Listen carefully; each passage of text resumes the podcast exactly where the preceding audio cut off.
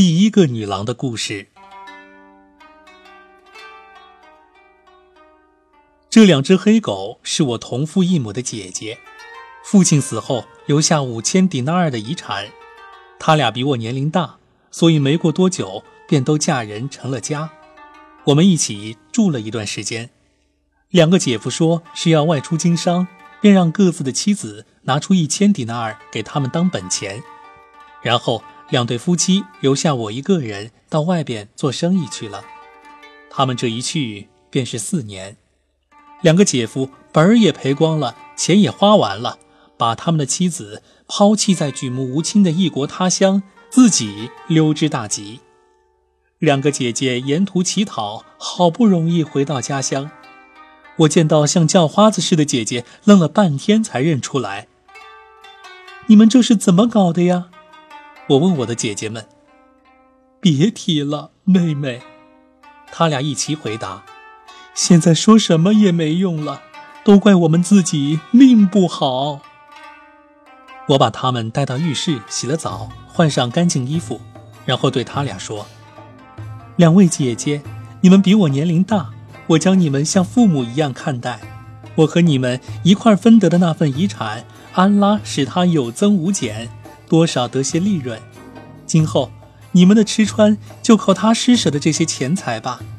我眼下境况不错，我们姐妹一场，大家有福同享。从此我精心照料他们，待他们好的不能再好了。他们在我这儿住了整1年，由于我不断地给他们钱，他们也有了些积蓄，于是又起了结婚的念头。他们对我说，我们最好还是结婚吧，一个人的日子真是不好过啊。我说，姐姐，结婚对你们来说有什么好处呢？这年头好男人太少了，上次的苦头你们还没吃够啊。他俩不听我的忠告，执意再嫁，我只好拿出自己的钱为他们每人置办了一份嫁妆，他们又跟着各自的新丈夫走了。过了不久，他们的丈夫把他们玩弄够了，将家中值钱的东西席卷一空，丢下他们远走高飞了。两个姐姐衣不蔽体，惨兮兮地又回到我住的地方，请我原谅，不要怪罪他们，并说，你虽说年纪比我们小，但看事情比我们看得清楚，今生今世我们再也不要嫁人了。我上前吻了他们，安慰道，欢迎你们回来，在这个世界上你俩就是我最亲近的人了。说完，我热情地款待他们，拿出衣物将他们安顿下来。就这样，我们姊妹3人又在一起生活了1年整。这时我想到巴士拉去做生意，于是准备了一条大船，装上货物和我需要的东西，然后问两位姐姐是愿意留在家中，还是愿意与我同行。他们都表示愿意和我一块儿出门，说是离开我，他们过着也没什么意思。我便带上两位姐姐一同出发了。临行前，我把钱分成2份，一半带在身上，一半藏在家里，并对他俩说，万一船出了事儿，只要大家能活着回来，这钱就可派上用场。我们在海上航行了几天几夜之后，船偏离了航线，连船长也搞不清该往哪里走，我们一时更分不清东西南北，只知道这儿不是我们想去的那个海。我们只得顺风而行，又走了10天，远处一座城市隐隐约约出现在我们眼前。这城市叫什么名字？等船快靠岸，我问船长。说实话，我不知道，我从未见过它，这辈子也从未在这一带海域航行过。不过啊，既来之则安之，我看你们除了上岸进城也没别的选择。你们把货物运到城里，有人买，出个价就脱手算了。船长说完，先上了岸。少卿他又风风火火地跑回来说，你们快进城去看看吧，安拉的创造会让你们大吃一惊，不过你们可要当心别惹怒他，免得落个同样下场。我们进了城，惊讶地发现城里所有的人都变成了黑石。我们来到市场，惊喜地发现，全部商品货物连同金子、银子都原封不动地摆放在那里。大家分散于大街小巷，忙着拿取金银布帛等物，谁也不甘落后。我没有跟他们一起去，而是独自登上王宫所在的一座结构坚固、造型完美的城堡。我进入宫中，发现里边珠光宝气，琳琅满目，所有器皿非金即银。国王端坐在宝座上，大臣侍从肃立两旁，他们身上的华丽朝服令我眼花缭乱。待我走近国王，才看清他的王座遍镶美玉宝珠，每一颗珠子都如同星星一般闪闪发光，而他身穿的王袍上有用金丝银线织绣出来的绚丽浮花图案。国王周围站立着50名威武的禁卫军士，各色绸缎缝制的戎装让我目不暇接，而他们手中寒光四射的利剑又不禁叫我倒吸一口凉气。目睹这一切，我的心沉浸在惊奇与感叹之中。我继续前行，步入后宫，发现墙壁上拴着丝纱帐幔，王后的霓裳色彩斑斓，上面缀着仍感湿润的新鲜珍珠，头上的冠冕嵌满五光十色的金玉珠翠，脖颈间项圈项链排排串串，所穿挂之物无不是稀世珍品，显示出主人尊贵的身份。王后的衣装首饰都保持原样，只是她本人被变作一块黑石。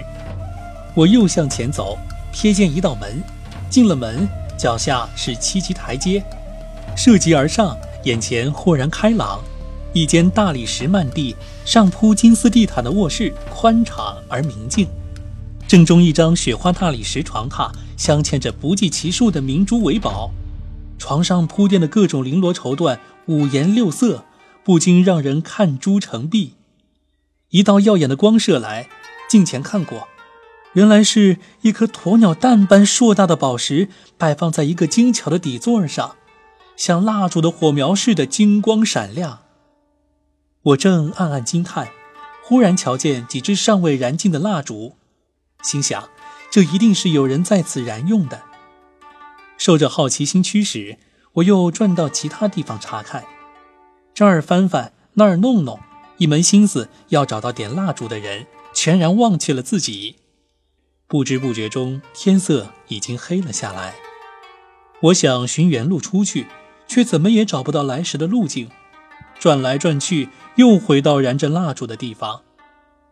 我背诵了几段古兰经后，半躺半坐的靠在床上，盖上被子。我想睡上一觉，可心中的焦虑却让我难以入眠。午夜时分，我的耳畔忽然传来清清悦悦的诵读古兰经的声音。我睁眼一看，发现一个密室的门敞开着，于是下床夺了进去。看得出这里是礼拜诵经的地方，几个枝形灯架挂在屋顶，灯照在屋里亮堂堂的，一块地毯铺在当中，上面端坐一位相貌出众的青年男子。我心里纳闷，全城的人都已化作黑石，怎么唯独他安然无恙呢？我上前几步向他致礼问候，他抬头看了我一眼，并回了礼。我以你诵读的安拉之书古兰经的名义，请你回答我提出的问题。我对他说，好的。他莞尔一笑，不过你要先告诉我你来这里的原因，我才回答你。我给他讲了自己的经历，他很惊奇。我又问他关于这座城市的情况，他说了声，你先别着急，然后稳稳当当地合上经书，小心翼翼地将它装入一只缎带里，接着招呼我坐到他身旁。我这才看清，温文尔雅、蔼然可亲的他，长得像一轮满月似的动人，五官清秀，身材灵细，鹅蛋形的脸配着粉里透红的两颊，仿佛下面这首诗所形容的人，恰恰就是他。星星睁眼观望着浩瀚夜空，翩翩少年轻盈地步入苍穹，土星为他捧出墨黑的额发，摩羯绣一畔将至，拱手相送；火星向腮红献上一份厚礼，射者弓挽眉放箭，丢下弯弓；水星馈赠大脑上等的睿智，小熊座令重伤者不敢妄动；月亮在他面前欲亲吻地球，星象家对我所见懵然不懂。我含情脉脉地望了他一眼，这一眼牵动我心中千种情怀，将我内心深处蕴蓄的爱火一下点燃。我说：“请你回答我的问题吧，我的主人。”他说了声遵命，便给我讲述这座城市的经历。这座城市是属于我父亲的，他的臣民都在这里生活。你看到坐在王座上被变成黑石的国王就是他，那王后是我母亲。他们全都是拜火教徒，崇拜火而不崇拜安拉这强大的天神。他们以火、光、影、热和运行的天体发誓赌咒。我父亲多年膝下无子，到晚年才有了我。老蚌生珠，自是疼爱有加。在他悉心养育下，我渐渐长大。当时宫里有位上了年纪的老婆婆，她是穆斯林，笃信安拉及其使者穆罕默德，但这种信仰她只能深藏心底，不敢外露，表面上还得同其他人一样。父亲看她忠厚老实，恪守操行，特别信任她，对她格外的好，而且越来越好，还以为她和自己信奉的是同一宗教呢。等我又长大些，父亲把我交给他，并对他说：“我把儿子交给你了，你要教他咱们拜火教的知识，好好教育他，伺候他。”老婆婆将我带走，给我讲授伊斯兰教的教义，教我背诵古兰经。等到我把这些都掌握了，她嘱咐我说：“孩子，你千万别让你父亲知道这件事，不然他会杀死你。”他说过这话没几天就过世了，我牢记他的叮嘱，从来没对父亲吐露这个秘密。城市里的人迷信邪教，一意孤行，在歧路上越走越远。正当他们为所欲为的时节，忽一日天空中传来呼唤声，那声音犹如霹雳，远近的人无不听得真真切切。城里的人，放弃对火的崇拜吧，你们应当崇拜强大的天神。他们听了之后，一个个吓得心惊胆战，慌慌张张聚集在国王，也就是我父亲的周围，对他说：“这声音简直太可怕了，把他们吓了个半死。”父亲叫他们不要害怕这个声音，不要惊慌失措，更不要背叛自己的宗教。父亲的话给他们吃了定心丸，于是他们更加肆无忌惮地鼓吹传播拜火教。来年的同一时刻，他们又听到那高亢的欢呼声，第三年仍然如此。这样3年里，他们每年听到一次正教的召唤，但他们执迷不悟，变本加厉，狂热到了极点，终于惹怒上天。一日天刚蒙蒙亮，上天的惩罚便降临到他们头上，全城男女老少、牛马驮羊，通通被变成黑色石头，一动不能动。你也许已经看到了，这座城中除了我之外，凡是生灵全部在劫难逃。自从发生了这件事情，我终日一人在此礼拜、斋戒、诵经，我无人陪伴，度日如年，孤独已让我感到绝望。我听过他的一番叙述后，怜悯之情形于辞色，殷切地问：“你是否愿意和我一同回巴格达去？那里可是学者贤士云集之地呀！你可以跟他们继续学习，增加知识。我甘愿做你的奴婢，侍奉左右。尽管我也是一族之长，在下人奴仆面前说一不二的主人。我有一条满载货物的船，是天意驱使我们来到这座城市，让我们彼此了解了这么多的事情。你我不期而遇，也算前生有缘啊。”说着，我又再三劝他与我同行，直到他给了我满意的答复。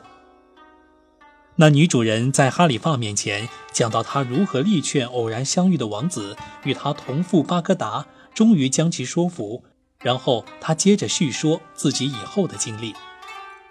她终于同意了我的建议，我欣慰地吐出了一口气，顿时困意袭来，便迷迷糊糊伏在她脚下睡着了。清早醒来，我心中那种甜蜜的感觉连自己都不能相信。我们起身走进宫中的仓房，拿了些昂贵而又轻巧的物品，下了城堡，来到城里，与船长和奴仆正好打了照面，他们正焦急地到处寻找我，见我平安归来，莫不欣喜。他们问我到哪儿去了，我便讲了自己的所见所闻，包括年轻人的故事和这城里的人变成黑石的原因。众人听后皆大为惊奇。我的两个姐姐见我带回这样一位英俊少年，心里酸酸的不是滋味，继而由妒生恨，暗中盘算如何加害于我。我们上了船，此时我欢愉欣慰的心情简直无法形容。当然，最令我开心的是因为有他与我相依相伴。我们住在船上，等待风儿到来。不日，适合我们的风总算来了，众人赶忙扬帆起锚，兴奋地踏上归程。两个姐姐和我们坐在一起东拉西扯，她们问我：妹妹，你准备和这位美男子怎么样呢？我想让他做我的夫君呀。我掩饰不住内心的激动，情意绵绵地望着心上人说：我的主人，我想告诉你一件事，你可千万不要违背我的意思啊。遵命就是了，他回答。姐姐，我的目光转向他俩，今生今世，我只要有他与我相依为命，就心满意足了。所有这些钱财，现在都归你们二人了。天哪，你真是太好了！他俩嘴上这样说，骨子里却是贼心不死。我们的船一帆风顺，不久便驶出恐怖之海，进入平安的海域。继续航行数日，巴士拉城已遥遥在望，乃至它建筑物的轮廓都依稀可见。谁料就在这一天晚上，两个姐姐趁我们熟睡之机，竟丧心病狂，将我和王子从床上抬起，双双抛入海中。可怜我的心上人不习水性，转眼就被大海吞没，再也见不着了。而我则靠安拉搭救，抓到水中飘来的一块木头，幸免于难。我伏在木头上，听凭风吹浪打，被推到一个深入海中的半岛的岸边。我上了岸，在黑暗中摸索着走到天明。这时我发现了一条像是人走过的路，它一直通往陆地。太阳高高升起，我把湿漉漉的衣服脱了，在阳光下晒干，而后沿着小路朝前走。走了一程，便接近了城市所在的陆地。我正暗暗庆幸，突然看见一条累得舌头拢拉在嘴边的大蟒向我爬来。再一看，它后面紧跟着一条毒蛇，瞧它虎视眈眈的样子，恨不得一口将大蟒咬死。我看大蟒怪可怜的，便蹲下身捡了块石头，朝毒蛇掷去。石头正中蛇的头部，它当时毙命。大蟒忽地生出两只翅膀，展翅向空中飞去。我立时惊呆了，过后我感到十分疲倦，索性就地一躺睡了过去。一觉醒来，我发现一位少女正在为我按摩腿和脚。我有些不好意思，忙坐起问道：你是谁？怎么会在这儿？哟，你这么快就把我忘了？你刚刚为我做了好事儿，杀掉了我的敌人。我就是你救的那条大蟒啊！我是个精灵，那毒蛇是我的死对头，千方百计要置我于死地。正是你救了我，使我免遭他的毒手。我得救之后，乘风飞到你两个姐姐将你抛下海的那只船上，把船上装的所有东西都运到你的家里，然后把船烧了。你那心狠手辣的姐姐也被我用魔法变成两条黑狗，你和他们之间发生的一切我都了如指掌。可惜王子已葬身海底，我实在无能为力了。听他这一说，我才发现两个被变成黑狗的姐姐躲在他的身后。少女带着我还有两条狗腾云驾雾，飞到我家房顶落下。我看到船上的钱财货物果然都置放家中，一样也不少。少女对我说，以所罗门戒指的课文启示，你若不每天各抽他俩300鞭子，我马上就会赶来把你变成和他俩一样的狗。见我连声应允，他才去了。姓名的领袖啊，虽然我心有不忍，但我仍坚持照那精灵的吩咐行事，每天把2条黑狗拉出来鞭笞一顿。这就是第一个女郎的故事。哈里发听完女主人的故事，很是惊异，又问管门女郎，你身上伤痕累累是怎么回事呢？姓名的领袖啊，您听我慢慢讲来。于是管门女郎开始向哈里发诉说自己的身世，也是下一回我要和你讲的第2个女郎的故事。如果你喜欢我所读的故事，欢迎你订阅这张专辑，也希望你能给我一些打赏，或者在评论区给我留言。为你播读1001夜的同时，我也在读丰子恺的散文集，愿你一生清澈明朗。欢迎订阅。